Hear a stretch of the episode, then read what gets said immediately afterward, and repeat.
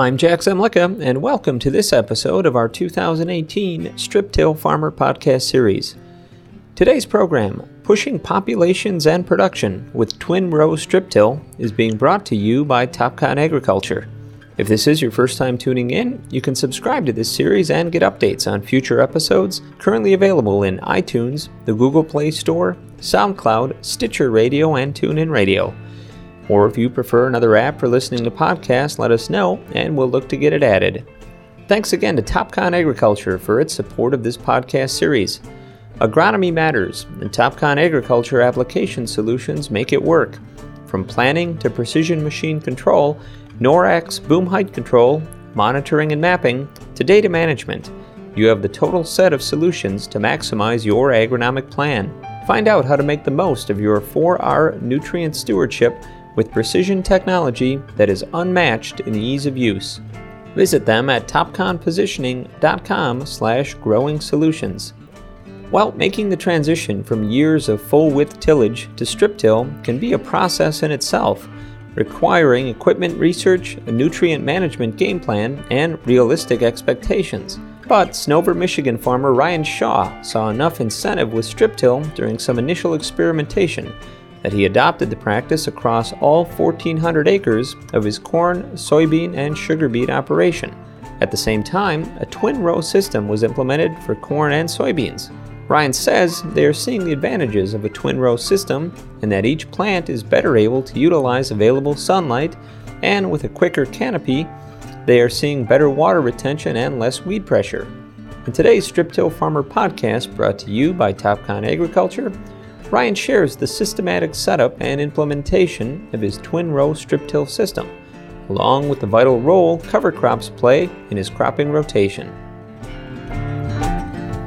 We're in Snover, Michigan. We are right in the middle of what we call the heart of the thumb. We're in a 32 inch rainfall area and 42 inches of snowfall. We don't see a lot of sun, about half half of the days of the year we get sun, so that makes it kind of uh, challenging. Uh, normally, we're 80 degrees is about an average as a high. Where we're at located, we're we can go 25 miles and we're to the lake, uh, 45 the other direction. So we're part of a quite a large watershed area, um, one of the largest in Michigan, uh, five and a half million acres. Conservation is something that's always on everybody's mind. We're always trying to spread the word. It's uh, getting a lot more popular with all the funding that's involved in it, but uh, we're trying to spread the word that even if there's not funding, that it, it should be something that we should be implementing in our area. Uh, crop rotation on our farm we're running uh, 1,400 acres and uh, we're 30 inch rows on the centers. Uh, we grow grain corn for ethanol, soybeans, and the big one that's kind of pulled our weight is the sugar beets. That's uh, kind of a four to five year rotation. We usually grow about 300 acres of sugar beets a year. We kind of make our crop plan around uh, the sugar beets, and the corn and soybeans kind of falls into place depending on when the next time Sugar Beets is going to come around. The transition to strip till, uh, we started our farm, SKS Farms, in uh, 2004 when my father split off from his family farm. We did about eight years of just the normal, the, the big plow, chisel plow, making powder out of the dirt. It was, it was kind of all we knew in our area. And uh, after about eight years, then we started doing a lot of vertical tillage to try and get ourselves a little more familiar with uh, seeing all the residue on the ground and uh, seeing how we were gonna overcome that challenge with uh, all our sugar beets and stuff. So in uh, the fall of 2014, we purchased a Soil Warrior and uh, we started making our strips. And we chose the Soil Warrior because it was a coulter system. We thought that it was the best option for us to get the nutrients incorporated throughout the whole zone.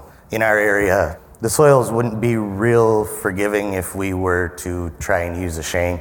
We would just bring up too many clods and it, we'd fight it all season. So that, that was the system that, that was going to work for us. And uh, we could do our tillage and our fertilizer all in one pass. We uh, thought we would, nothing against the co-op or anything, but we, we were paying too much to have them apply our fertilizer to get to the variable rate. So we decided that we could do it ourselves and, and cut that cost. Soil Warrior had the option to for the twin row widening kit for us, so that made it a lot easier to have a strip wide enough that we could hit it with our twin rows. We started uh, the first three years we did run the deep cog to uh, try and establish a zone. We don't shift back and forth. We have the same planting zone every year we, we plant right over the root balls. So we ran the deep uh, tillage system for the first three years, and uh, then we added the lead coulter kit to it, and we've since then been flirting with being able to make fall berms. If we can make good enough fall berms, we will try to eliminate the spring freshening pass by planting right into what we call like a stale seed bed. I think now with their lead coulter system, it, it, that really eliminated a lot of our problems with that midrib. I think it all depends on the texture of your soils, where ours were varying so much across the field that we, we have a lot of ditch banks and then it goes to blow sand and everything in between gravel veins that with the compaction that we caused with sugar beets we, we, we needed to establish that first zone. So we, we needed it. Uh, we do all our uh, fall p and k and then, uh, of course, then in the spring when we're freshening it up, we have the option to be able to uh, apply some N or some micros when we're freshening the strip up. In the spring, we, we did the first year use some ESN, and then uh, the following years we needed a little weight in the machine, so we actually filled it with Floor-Dry to get some extra weight, and we we joked about that it was too wet that we were applying the Floor-Dry to dry it out so we could get out there. We, we use RTK on everything. Uh, uh, as we got a little better at it, we started deciding where and where we were putting our covers, able to put our strips in between. When we went to go get a planter, we actually, uh, over our 1,400 acres, we always used to run a 12 row, 30 foot standard planter, and then uh, for our corn and sugar beets. But we always used just a regular grain drill for our soybeans, and we were putting down a lot more population than what we were seeing emerge with the controlled spill. So we wanted to get putting our soybeans through a seed plate. So we parked the grain drill as far back in the shed as we could, and uh, one spring we, we were able to cover all the acres with, uh, with our one planter. So we decided that we could, it was time to update the planter, we could do it all with one machine. So we went with the Monosem twin row in the spring of 2015. We used that same planter to, they were able to customize it so we could use it to plant our sugar beets with and use just the tailing row unit. And then, of course, we set down the other row unit to do our corn and soybeans. Um, the, the tailing unit has the hoppers on it, so we're able to just to dump the sugar beet seed in the hoppers and not have to use a central fill system. It's a, a little easier on the sugar beet seed as it's uh, about the size of a baby. It's quite small. We, we added the hitch to the back of it so we could pull the Yetter steerable wagon. Uh, it's able, the, the capacity it gives us so that we can go into uh, a 40 acre field with a house notched out of it and be able to do it all without coming out and filling up. Uh, we had trouble with our saddle tanks before we put quite a slug of fertilizer down for starter. We were having to come out and fill up quite a bit. It uh, also has the tank on the front of it the 400 gallon tank. With our sugar beets, we're T-banding a, a, fungicide over top of the seed trench as we're planting. So uh, to get those two tanks to always get empty at the same time was a challenge. So with this wagon, we were able to have a full load, a batch, and we could go do the acres that we wanted to and then leave the field. Uh, the hitch on the back, then we also got a uh, ETS made the, the roller warrior. And uh, when we're done with our uh, corn and sugar beets, we unhook that wagon and then just hook that roller up so we can plant and roll in the same pass for the soybean. This was another picture of some things we've changed just in the few years that we've had this planter. When we originally got it, it had a single disc fertilizer opener that split the two twin rows And the first season, we weren't sure what it was that we were seeing when the corn emerged and was four or five inches tall. And when I was spraying, we, we, we stopped and we went out and started looking at the wheel tracks and the direction that the planter had went to try and correlate why one row of corn was greener than the other and the other seemed to be lagging behind. We couldn't tell if it was uh, the sidewall from the single disc opener with the shoe and whether it was the side the shoe was on or but one row was getting to that fertilizer a little faster than the other. So we took those off and we got the uh, total tubular the drops to drop it on each side of each twin row. And uh, this was our first season with that. We didn't get the rainfall that we wanted right after planting to get that to drive in. There was a little bit that was getting on the residue. So we're definitely going to adjust a few things for next year. We might put a little more uh, of our starter and micros and our N through our soil warrior to get it incorporated in the zone for almost uh, two modes of action in case the weather doesn't cooperate. Then why the twin row? Uh, it allows us to get to higher populations. We felt that higher yields, you had to get more ears out there. More ears meant a higher yield. But uh, in a single row, we just we, we didn't feel that we could get the higher populations that the, the varieties were working on it in the hybrids, but that we needed to give each root ball a little more room to expand. And we felt it utilizes the little bit of sunlight that we do get up there. A little more efficient use of water. The canopy is a lot quicker. We were trying to eliminate some of our herbicide sprays and, and try to back down how many passes we were having to make across the field. And it, it gave us the chance to, we could use our existing uh, equipment we already had as we could still use our 30 inch corn head and our sprayer. The twin rows left us 22 inches for a, uh, our wheel track. So uh, we didn't have to change a bunch of tires and, and get things to fit. This is a picture of some early soybeans we put in. We found that they'll they'll grow to that certain stage and then they'll grow away from each other and canopy quite quick. 30 inch row soybeans in our area take quite a while to finally canopy enough. And we were seeing a lot of, they, they weren't necessarily um, escapes, uh, the weeds. I think that they were just germinating, and then when leaf drop, it gave them a chance. They got the sunlight, and then, of course, once those weed seeds go into the combine, you take them to every field you go to. and we, we do have quite a bit of Roundup resistant stuff in our area that has come in and started to cause a lot of, lot of issues. That would be where, uh, when we make our strip, we're berming it up quite a bit uh, with the rolling basket on the back of our row unit. And then where, I guess, the, uh, the marks right here would be on our planter the inside rows where there is space, we have a wide depth band to carry the row unit, and then where it's buddied up to the twin, it has a, a narrow one. So that, that's where it's pushing down um, and riding on it.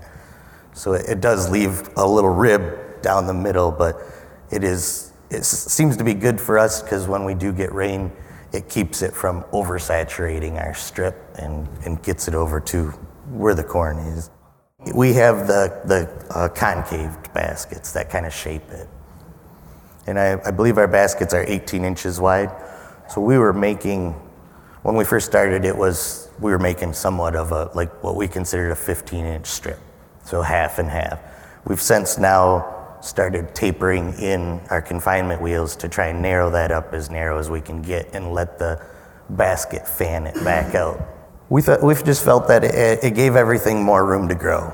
I got this picture off of the internet. Um, we felt that land was quite expensive in our area. Why not use more of it that you already own? That you, you know you can't go out and just buy another acre to try and get more plants out there.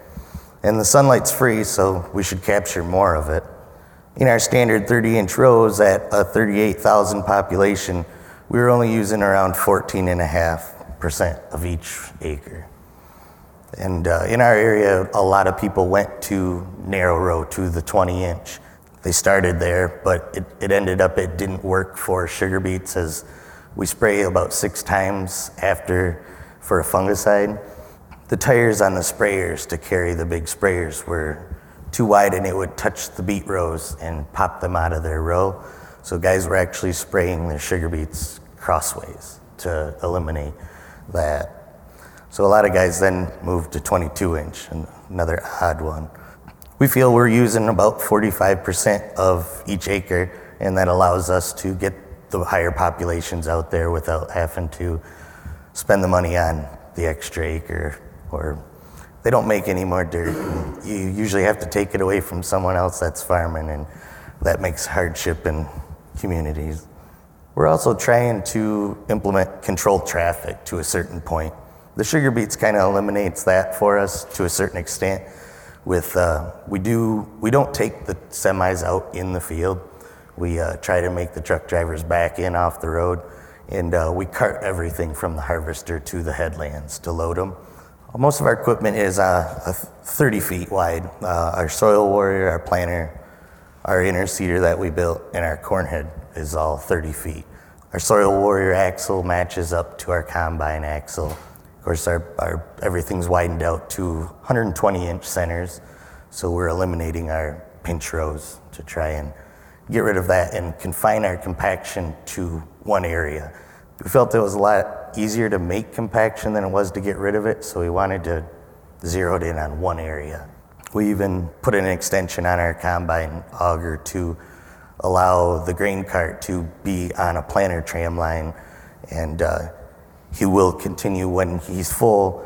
He'll continue on to the headland before he turns. We try not to ever turn in the center of the field, but I know in some of your guys' fields are quite big. That's probably not possible. Where we're at, it's fields are quite small. You know, the 40, we, we got, they're half miles is as big as they're gonna get. We built a side dresser that was 60 feet. That was a little bit of a challenge to figure out how we were going to get away from our borders. Uh, we run a 90 foot headland. Um, how we were gonna side dress our headlands because when we're side dressing our sugar beets, we also set up a bander to band another quadris over top of the sugar beets. So we had to figure out a way to get away from our borders, telephone poles, all that good stuff, so that we didn't we didn't miss anything. And then of course our sprayer was 90 feet. So we're always some tram lines get, you know, the all three implements are going to go across it. So we have seen areas in the field where we have built too much compaction. So now we're trying to, we don't want to move our tram lines, but we are a little more picky when we go in.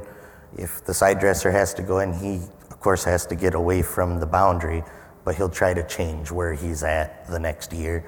And when I go into spray, I will just get away from my border and I can tell where I was the year prior.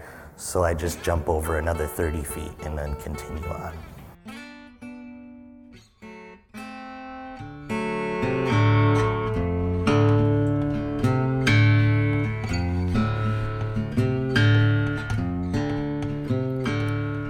We'll get back to Ryan's discussion shortly, but I wanted to once again thank our sponsor, Topcon Agriculture, for making this podcast possible. Agronomy matters, and Topcon Agriculture application solutions make it work. From planning to precision machine control, NORAC boom height control, monitoring and mapping, to data management, you have the total set of solutions to maximize your agronomic plan. Find out how to make the most of your 4R nutrient stewardship with precision technology that is unmatched in ease of use. Visit them at topconpositioning.com slash growing solutions. While Ryan discussed his reasoning and motivation for the move to twin row strip till and the ability to plant higher corn populations, he said that for him to increase yields, that required getting more ears in the field, which he didn't see as attainable in a single row system planting 30 inch corn, Ryan estimated that they were only utilizing about 14% of each acre. And now, in a twin row system, he says they are up to about 45% of each acre, allowing them to plant higher populations without having to add land. As Ryan put it, they aren't making any more dirt, so his philosophy is to do the most with the acres he already has. Let's get back to the program now and hear more from Ryan Shaw on his incorporation of cover crops into his twin row strip till system. So then we started into some of the cover crops. We'd always dabbled with them a little bit. We, we did some radishes and for the nematodes, for the sugar beets, and uh, we'd always played around with uh, wheat or rye. We even, uh, with the old planter, we took insecticide boxes and ground out the, the little cog wheel and we would put wheat in it when we planted our sugar beets and sprinkle wheat over the row to get it to establish for a windbreak just because the beets would get up about yogi big and they would the wind would come and it'd just shear them off right at the ground and you'd have big patches to go in and replant. So that, that was kind of how we started and then uh, a few different methods that we tried. We uh, we got the Bruce's tractor and spreader. That was uh, the tractor supply spreader that we built a whopper topper for. He would actually go out and he could spread 30 feet with that. And the neighbors thought we were kind of goofy, but we would go out and we would spread on the sugar beets prior to harvesting them. And uh, a lot of it would get caught in the leaves and everything, but when we came through with the defoliator, it would spread that all over the place. And then, of course, the lifter would throw enough dirt. We had some of the best establishment with that system, and uh, especially in the early dig when we were doing it in the end of August. And uh, we don't have a whole lot of time once uh, the main sugar beet permanent pile is usually starts October 20th, and we sometimes freeze the 10th of November, so we don't have a big window after harvest. So we needed to find a way to get it on before the crops were coming off. So of course we tried the airplane and we we got lucky that we had a good operator. He'd call on a Saturday and say it's going to rain Monday. I want to fly Sunday. So we'd we'd make sure we were at the airport for him and we had 3 good years of establishment, but we knew we couldn't get lucky every year and get that rain and we felt we were we were putting you know a bushel and a half on. So we wanted to cut that cost, that we felt we were, we were going with that rate because, of course, it was just landing on top. So we decided, uh, we actually then used a grain drill, and we had a 20 foot no till drill. We would go into our soybeans, and as soon as they were harvested, and we would drill in rye. But then uh, a month later, when we'd come in to make our fall strips, with the RTK, we were ripping a perfect two rows out. So we decided we could cut our cost in half by not planting those two rows. But the 20 foot drill, if we were to block those holes off, we were only using 10 foot of the drill. It was just not very efficient. So we decided to build this inner interseeder mostly to put our fall cover crops down and uh, put them between our planting zones. Last year was the first fall we tried it, and of course it was it was late. It was into November, and uh, it was kind of like frost seeding, but uh, it froze three days later, so we seen nothing in the fall. But of course, the next spring, it was there and it came. So uh, we'll stick with it. Uh, we were able to use the, that interseeder then to play with interseeding the corn. Um, we did go in and interseed 500 acres of it because we had it, and we had a lot of people in the area that were interested in it. So we figured we'd give it a whirl, but we haven't got any rain after we did it, so we have some establishment, but it, it's going to be patchy, but we'll try it again next year. We're putting rye down in the fall. Uh, our interseeding that we did, we did a seven way mix. It was four clovers, uh, buckwheat, a rapeseed, and some annual ryegrass. It was very small increments of each one. We, it was an 11 pound rate per acre, is what we put on to keep the cost down. Um, we did see that we, we put quite a slug of 28 down when we're side dressing. Uh, we're going to adjust that next year and try to get more on with the soil warrior in the zone. We thought we'd seen some seed burn anywhere where the interseeder drifted over because we didn't get enough rainfall after we applied the nitrogen. That if we got too close to that hot spot, it, we seen some seed burn. This was the first year we did that interseeding on it. I guess with that big slug of fertilizer, we have actually seen where, uh, of course, our end rows or our center is uh, we had to pull our center coulter out of that side dressers so we could hook that wagon directly to our drawbar. So we dropped some hoses down to get the nitrogen in there. So it's actually getting a little more of a rate than the rest of it. We'll see in the, the rye that we flew with the plane last year, that rye was a lot greener. So there was excess nitrogen out there that wasn't being used. When we were picking our cover crops, we're trying to focus on goals of what, what we're trying to accomplish with our cover crops, whether it be to break up our compaction, to retain or build nutrient levels. Most of ours was trying to suppress weeds. That's what we were going for with our rye in between our zones was we wanted to let that rye grow up and as thick as we could and then lay it down to suppress some of those weeds. And the tendency is to see how far you can take it. So we let some grow up quite tall and lay it down and then see if you can eliminate a herbicide spray. And we had some fields that got dirty on us and some of them that turned out perfect, but it was a, a learning process.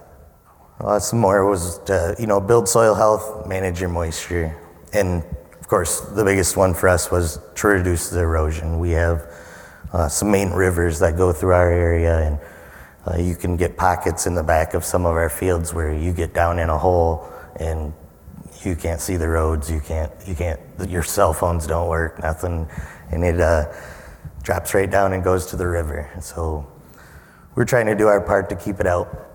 And you can feed livestock with it. We, we haven't got into that yet. I think it'd be a good thing to be able to find somebody that could, could use that, or we've just been letting it go back in and, and letting it melt back into the soil to try and build the health back up. We found in dabbling with the cover crops that we we wanted to plan ahead a lot. We, we found that we were, people were getting interested in what we were doing and that they would ask us questions that maybe we hadn't even answered ourselves. So we, we, it opened our eyes that you needed to have a plan, that you could, you could have quite an investment in it and you could make a simple mistake that you overlooked and, and it all went out the window. So you need to know what your growing window is and, and what species you can actually use and, and what your time frame is. Probably most important, you need to know what your budget is, what, what you plan on spending overall per acre for that, and where you're going to get your seed supply.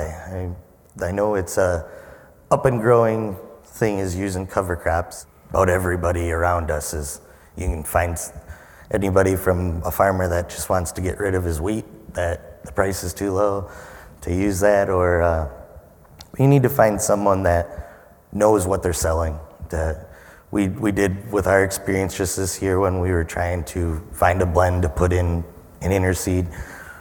We just kind of come up with a random, you know, seven things we wanted to use. And, and I talked to the first guy, and, you know, I, he was going to sell me a $45 an acre mix.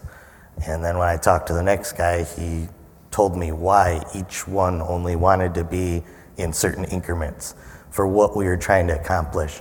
And the biggest one was I didn't realize how fast buckwheat grows. He said you don't want to put too much of it in, not because of it going to seed, but with you putting it all below the canopy of the corn anyway, that buckwheat would come up so fast it would double shade your other species that were in there. So, you know, it was those things that we had never thought of that somebody that's experienced in it is going to be able to point you in the right direction. And you need to know what your herbicide program is. Uh, we use Pries on our corn and soybeans. So we weren't sure by the label, you shouldn't be able to grow any of those that were in there.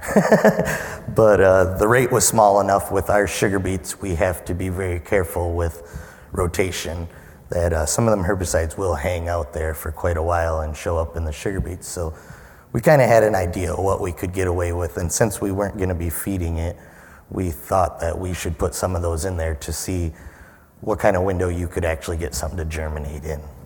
And you need to know how you're going to terminate it.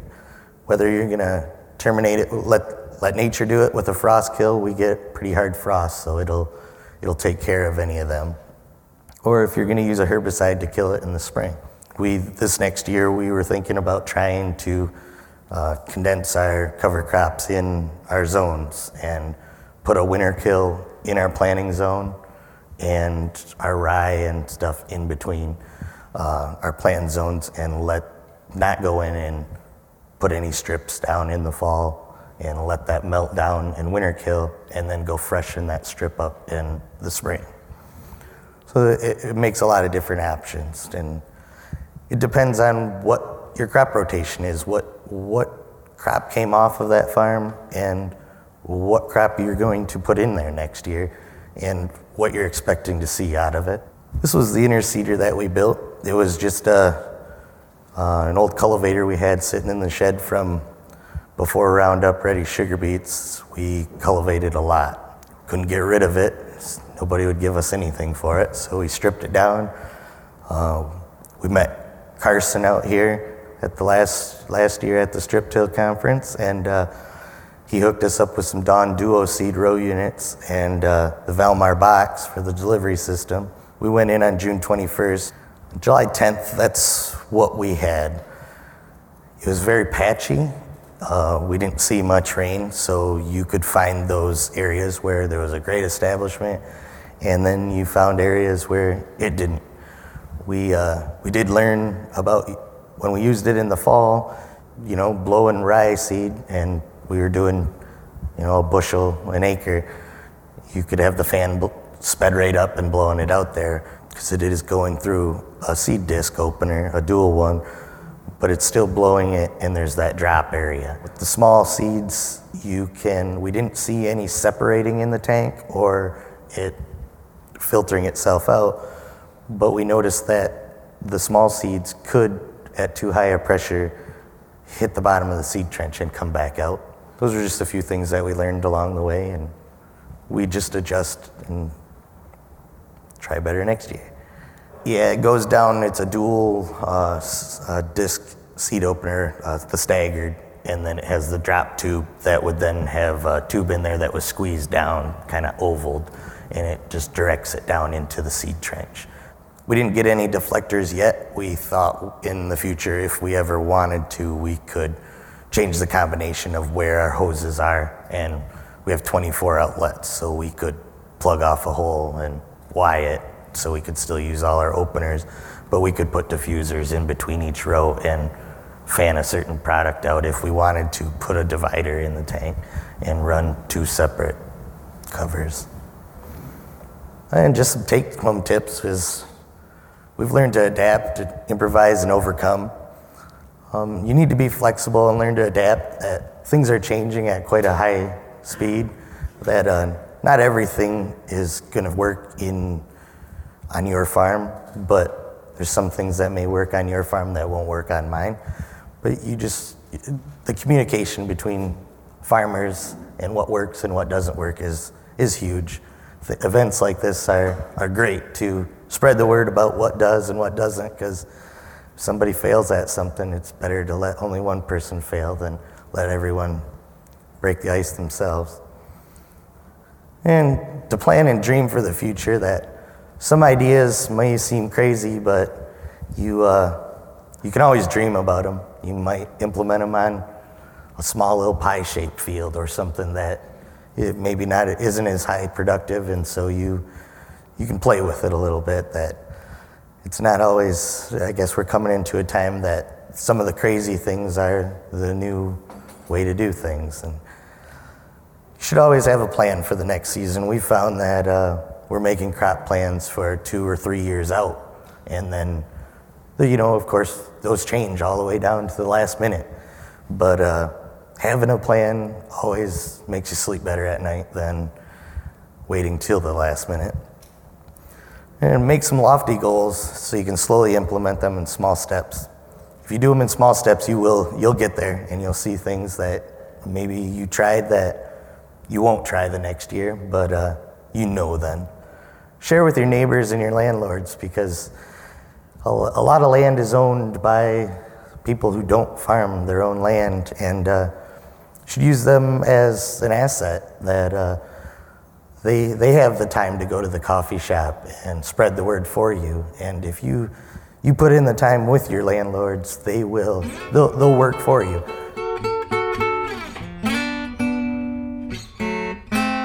Well, thank you, Ryan, for sharing your perspective on why Twin Row Strip Till has been a transformative change, along with some of the initial lessons learned involved. And we'd like to thank and recognize our sponsor, Topcon Agriculture, for again helping make this Strip Till Farmer podcast series possible. I certainly look forward to your feedback on today's program, so feel free to drop me an email at jzemlicka at lessitermedia.com or give me a call at 262 777 2441. You can also keep up on the latest strip till practices impacting your farm today by registering online at striptillfarmer.com for our free Strip Till Strategies daily e newsletter. And be sure to follow us on Twitter at StripTillFarmr and on our Strip Till Farmer Facebook page. And I'd like to invite you to join us at the 27th Annual National No Tillage Conference coming up January 8th through the 11th in Indianapolis. The theme of the 2019 event is Pathways to Higher No Till Profits and will feature a mix of general sessions, classrooms, and roundtable discussions. Look for speaker announcements and more information at notillfarmer.com. Well, I hope that you'll join us again on October 19th for the next episode in our 2018 podcast series. And a reminder that you can still register to receive our Strip Till Farmer print publication at striptillfarmer.com.